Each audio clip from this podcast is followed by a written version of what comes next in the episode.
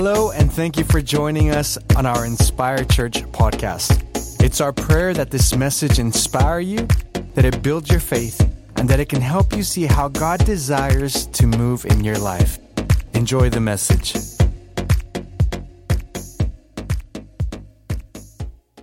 How many of you know we live in Australia, and Australia has its own, you know, cultural nuances, and I love Aussie culture. She'll be right. We're all mates.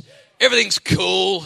It'll be fine. There's a lot I like about Australian culture, but the Bible says we've been translated out of one kingdom into an altogether different kingdom. We are citizens of the kingdom of God.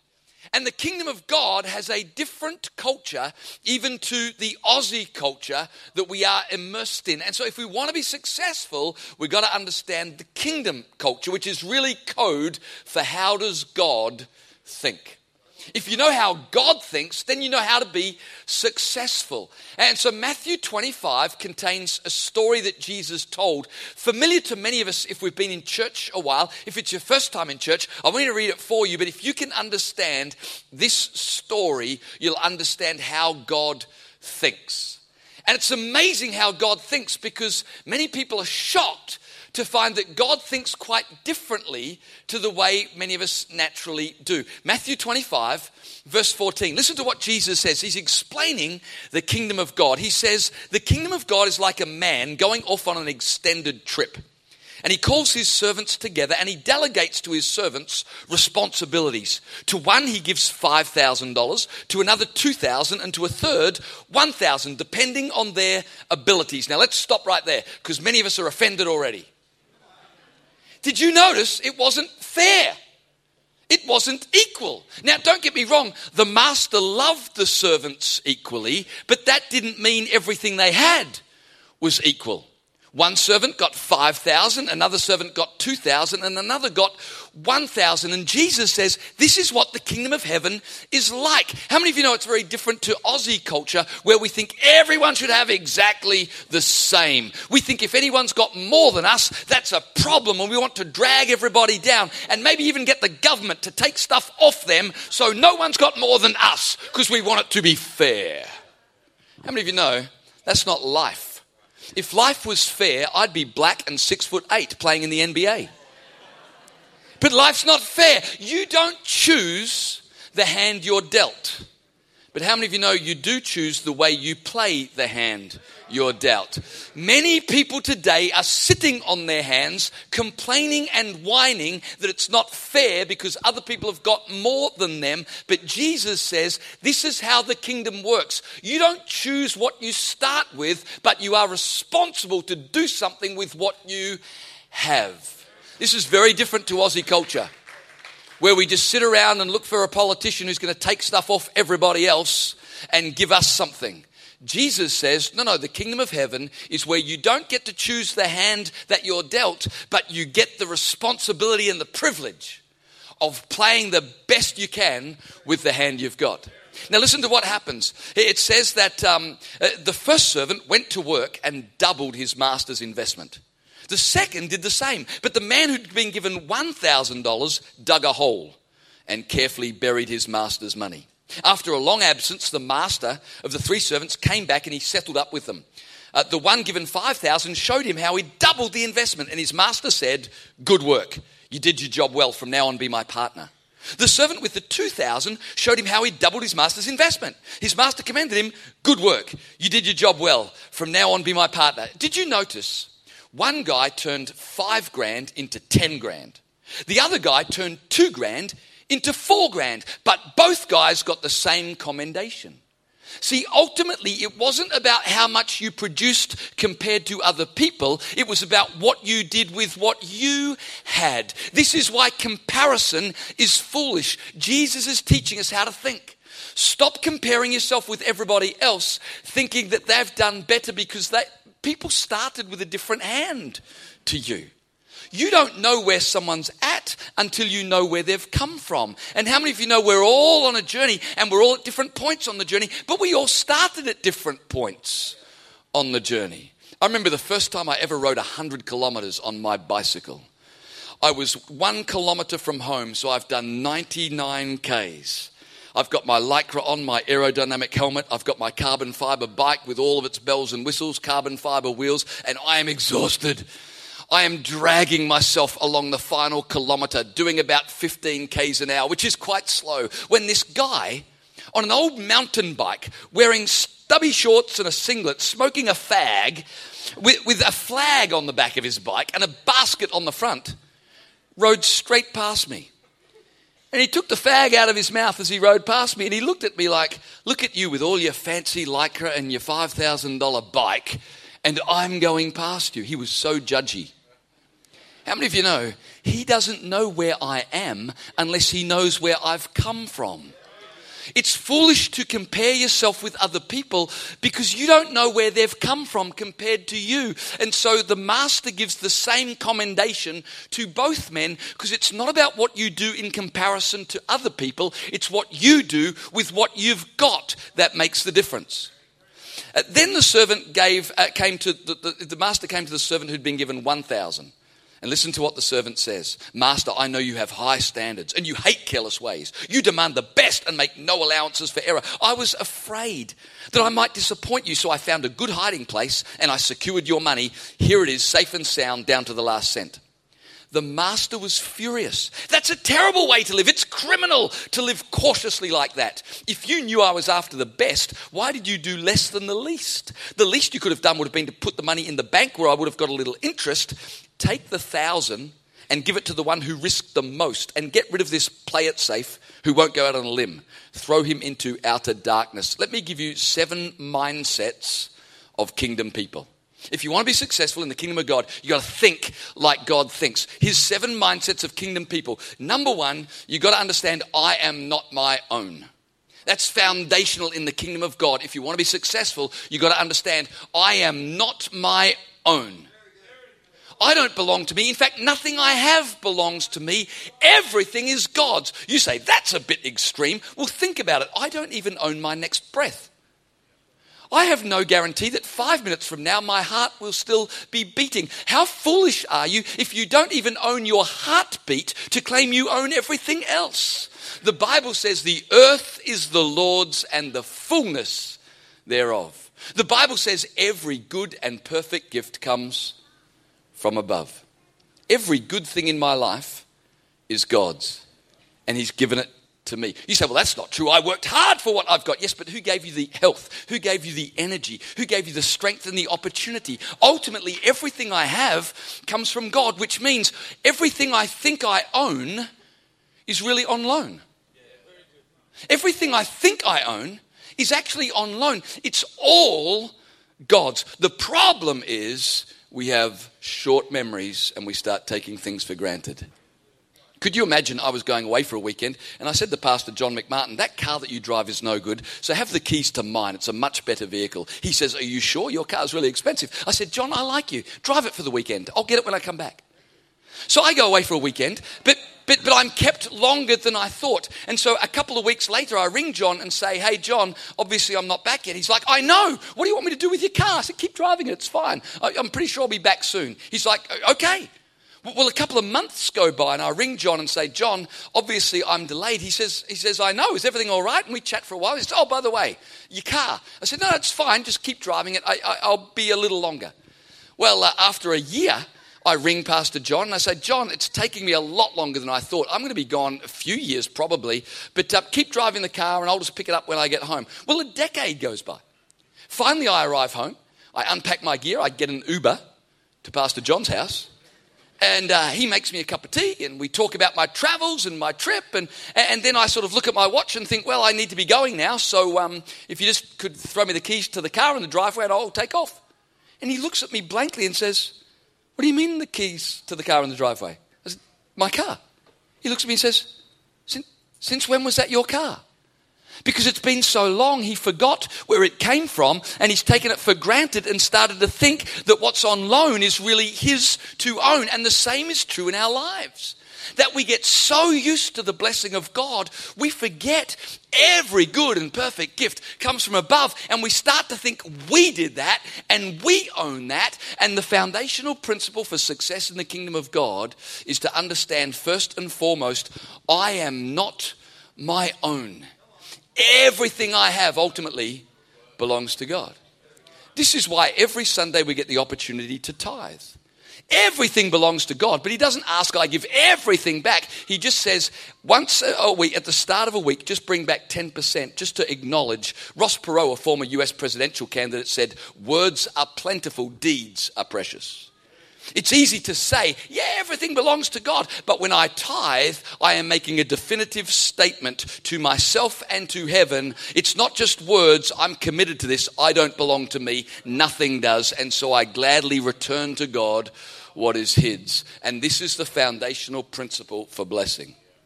You know, the moment you become a Christian, it, it's really a decision. I'm not my own, isn't it? Because if, if Jesus is God, guess who's not? Me. If Jesus is the center of the universe, guess who this universe does not revolve around?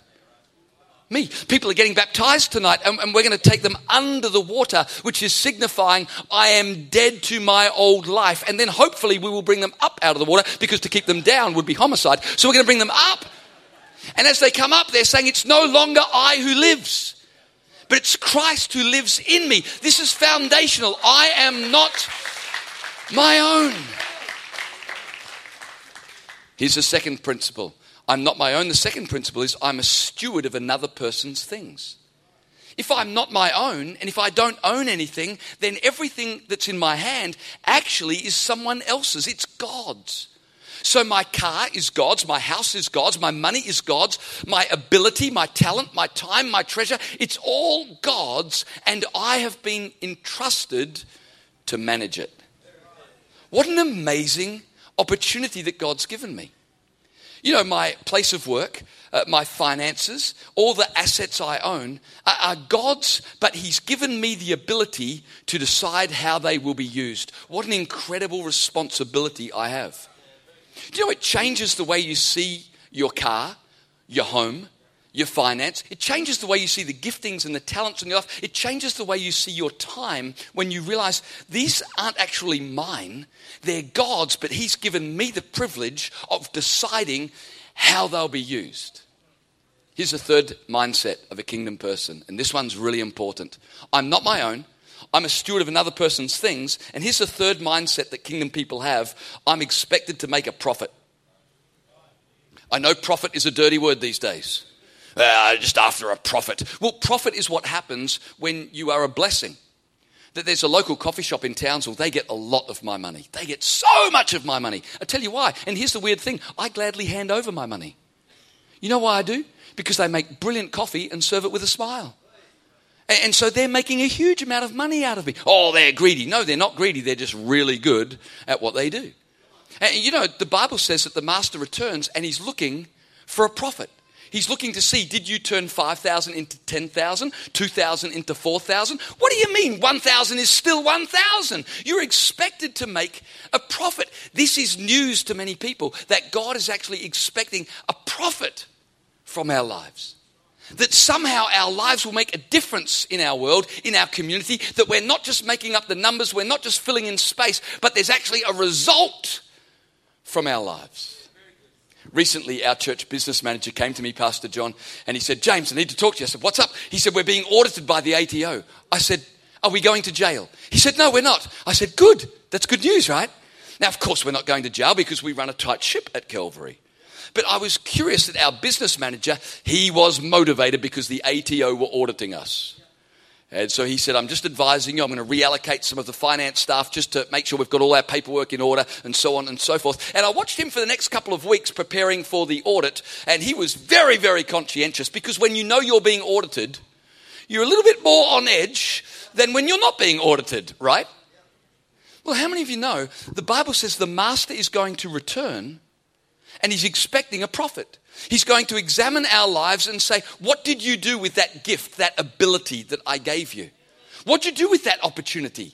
I blessed you with that income, with that home. I put you in that church. What did you make of the opportunities that I gave you? And oftentimes we forget that one day we will have to give account, and we're expected to produce a profit. And so we drift through life rather than being highly motivated if we're conscious of the fact at some point the master is going to return and ask to look at the books and see what we've done with the opportunity we've been given. How different would our lives be if we lived every day conscious of the fact everything I have belongs to God and he's expecting me to make a profit with what he's given me? I watched our business manager for those two weeks, knowing that we were to be audited, very, very conscientious about all that he was doing. How different would our lives be? You'd have a girlfriend. No, let me tell you, if you're single, the greatest way to make yourself more attractive to the opposite sex is to be deliberate, is to be focused, is to have vision. When you know that God is expecting a result from your life and profitability from the things he's entrusted with you, you start to live with vision. You start to live a deliberate life, and suddenly you become very attractive to the opposite sex, because a tumbleweed has never attracted anyone's attention, but someone with vision and purpose becomes incredibly attractive. And when we live in light of the fact that God is actually expecting a result from my life, we live different to everybody around us because we live with vision and with focus. Here's the next one, number four, kingdom mindset. I'm not my own. I'm managing someone else's things. God is going to ask to see a profit from my life. And number four, I'm free. Think about this for a moment. The master gave five thousand, two thousand, one thousand and said, I want to see a profit. But he didn't give them any further instructions. He didn't say, invest all the money in B H P. Now, he could have. He could have given them dot points. I want you to do this, this, this, this and this. Do it. But he didn't. He gave them resource, and then he said, let's see what you can make of it. It's amazing to me. He really didn't give them many instructions at all. He just gave them an opportunity, and then he trusted them to be creative. When I realized this, I realized the kingdom of God is not a tightrope where I've got to be so careful in case I miss what God is asking of me. The kingdom of God is a highway of righteousness where God says, go that way. And I said, well, like, do I go the left side of the tree or the right side of the tree? God says, surprise me. Think about this for a second. I'm a church builder, right? And so I've read the book of Acts. In fact, the whole New Testament is about building the local church, and there's no local church constitution in the New Testament. Most denominations have formed over arguments about church governance. How much easier would it have been if there was an appendix in the New Testament which said, here's a local church constitution. Here's a local church code of ethics and conduct for volunteers. But none of that is in the Bible. And then I thought, if you look at the book of Genesis, God creates Adam and Eve, but he doesn't give them plans for nuclear fusion or an automobile or solar panels. Now, all of those are possible, but God doesn't give them the outline for any of it. It's almost like God says, I'm just going to give you an opportunity. Surprise me. When I realized this, I realized fulfilling the will of God is not walking some tightrope, and, and you've got to be so careful because God is so specific. I realized God actually trusts me. And he said, James, you're free. I've given you an opportunity, and now you're free to explore it, to exercise it, and to see how far you can go. When it comes to leading our church, that's the mindset that I've taken. See, some people are afraid to do anything because they think the will of God is so skinny. But when you realize God gives you an opportunity, but then he doesn't turn you into a robot. He doesn't give you dot points. He just says, have a go. See what you can do. And all of a sudden you realize serving God is not treacherous. It's an adventure. Serving God is not nerve-wracking. It's exciting because, well, anything is possible. And God is giving me an opportunity to exercise my volition and creativity. You know how we decided to start a congregation in South Africa? We had a thought. It went like this. Why not? What's the worst that could happen? It doesn't work. And we bring them home. Suddenly we realized God is not requiring us to walk this fine line where if we put a foot wrong, he'll be so angry. God gives you an opportunity. And then he steps back and he says, let's see what you can do with it. When you realize the kingdom of God is like that, you become free. You become relaxed and you become creative. Here's the fifth thing about a kingdom mindset. I am not afraid. This is so important. You know, the guy who got one thousand dollars, put it in a hole. He said, I, I put it in a hole and did nothing because I was scared. How many of you know if you want to do anything in the kingdom of God, you can't live out of fear? And fear is a choice, just as faith is a choice. It doesn't mean things aren't intimidating or scary, but sometimes you've just got to do it scared, which means you choose faith even though it is scary, frightening, and intimidating. But once you get afraid, you become paralyzed. How many people could look back on their lives and what would you have done if you hadn't been afraid? You would have invested in that property back then. You would have asked her out. You would have applied for that job. You would have quit your job and studied that thing you'd always dreamed of. And all of us could nominate things we would have done if we just hadn't been scared, because fear paralyzes you and causes you to sit on your hands rather than to step out and take a risk. And this wicked servant who did nothing, his confession was, I was afraid. And kingdom people are not afraid. Oftentimes there's giants on the horizon and it's intimidating, but we make a decision. I am not going to live out of fear. I'm going to live out of faith, because faith believes that God is and that God is a rewarder of those who diligently seek him. Number six, mindsets of kingdom people. I'm not my own. I'm a steward of someone else's things. I'm expected to make a profit, and I'm free to exercise my creativity in pursuit of that profit, and I'm not going to be afraid. And here's number six, I am a sower. Now, this is important. You've got to choose to be a sower, not a loser. A lot of people are losers because they chose to be. Let me explain. I'm not trying to be rude to you. I'm trying to explain a mindset that will ruin your life. We um, started a church in South Africa, and we sent Dustin and Sarah, who were our key pastors in Australia. And I was waiting for someone in our church to say to me, oh, I can't believe we're losing Dustin and Sarah.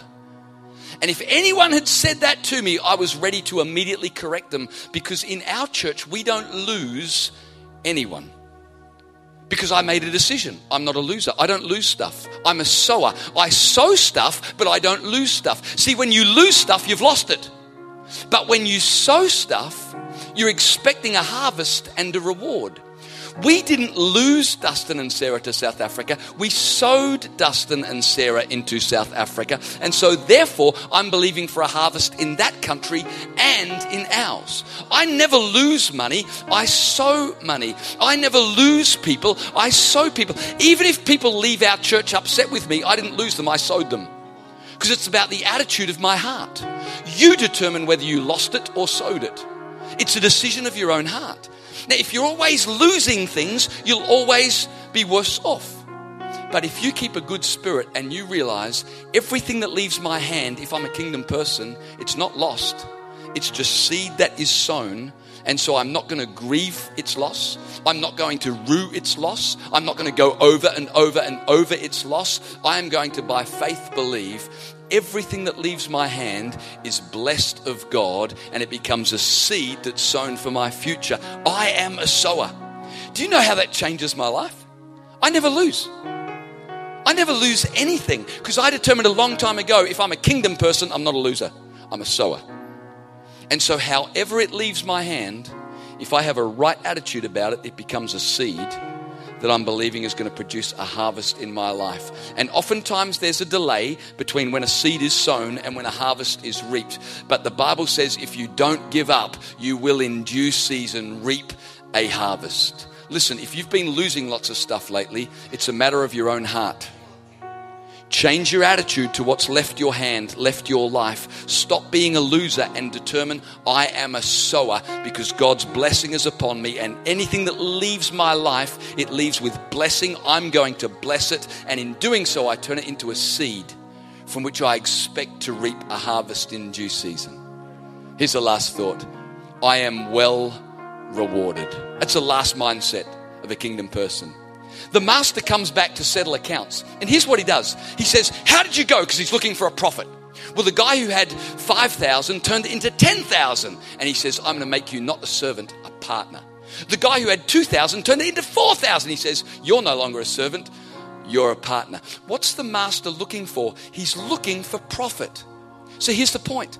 God doesn't come back to judge. God comes back to reward. He's coming back not to find who's at fault. He's coming back to find who's profitable. And what do you do when you find someone who's profitable? You invest even more.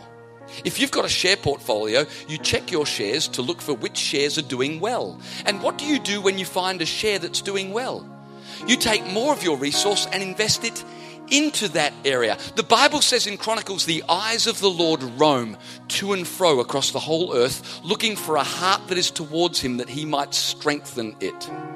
Most people think the eyes of the Lord roam to and fro across the whole earth, looking for someone who got drunk last night so he can smash them. I guess they were already smashed. But isn't that the way most people see God? The eyes of the Lord roam to and fro across the whole earth, looking for someone he can punish. The Bible says the eyes of the Lord do roam to and fro across the whole earth, looking for someone whose heart is towards him, that he might strengthen them. I am well rewarded because God is looking to reward me. If you're always thinking God is looking to punish you, you'll never live a victorious, successful life.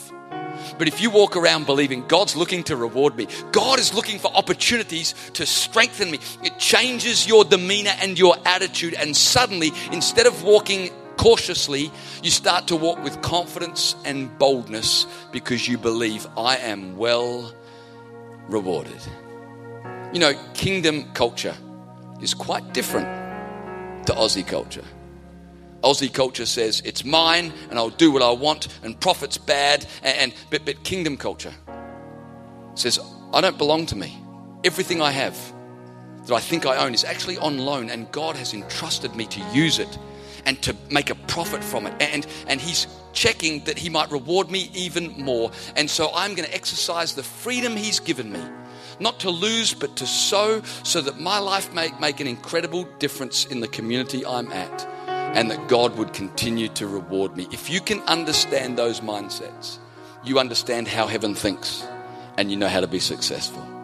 I want to pray that whatever God has put in your hand, whatever opportunity you find yourself with, whether it's more or way less than other people is irrelevant. You can't choose what you've got in your hand, but you do have the privilege and the honor of choosing how you use what God's put in your hand to his glory, that he might reward you further. God has put something in your hand. God's put something in your world that you can use to be a blessing, and you'll be well rewarded. Can we pray? Heavenly Father, I thank you for awesome people. Father, I thank you that you've given to all of us great opportunity, and I ask that this week in all we do, that we would be cognizant of the fact that our time, our treasure, our talent, it's all a gift that you've given us, that we might make a difference in our generation. Help us to think that way, that our lives would be purposeful and that we would bring you great glory, that you would continue to strengthen and reward each one, that our lives would count, in Jesus' name. Thanks again for joining us. If you have any questions or simply for more information regarding Inspire Church, visit us at inspire church dot com. You can also like us on Facebook and follow us on Instagram. It's our prayer that you live inspired by the Word of God and more alive in Him than ever before. Until next time.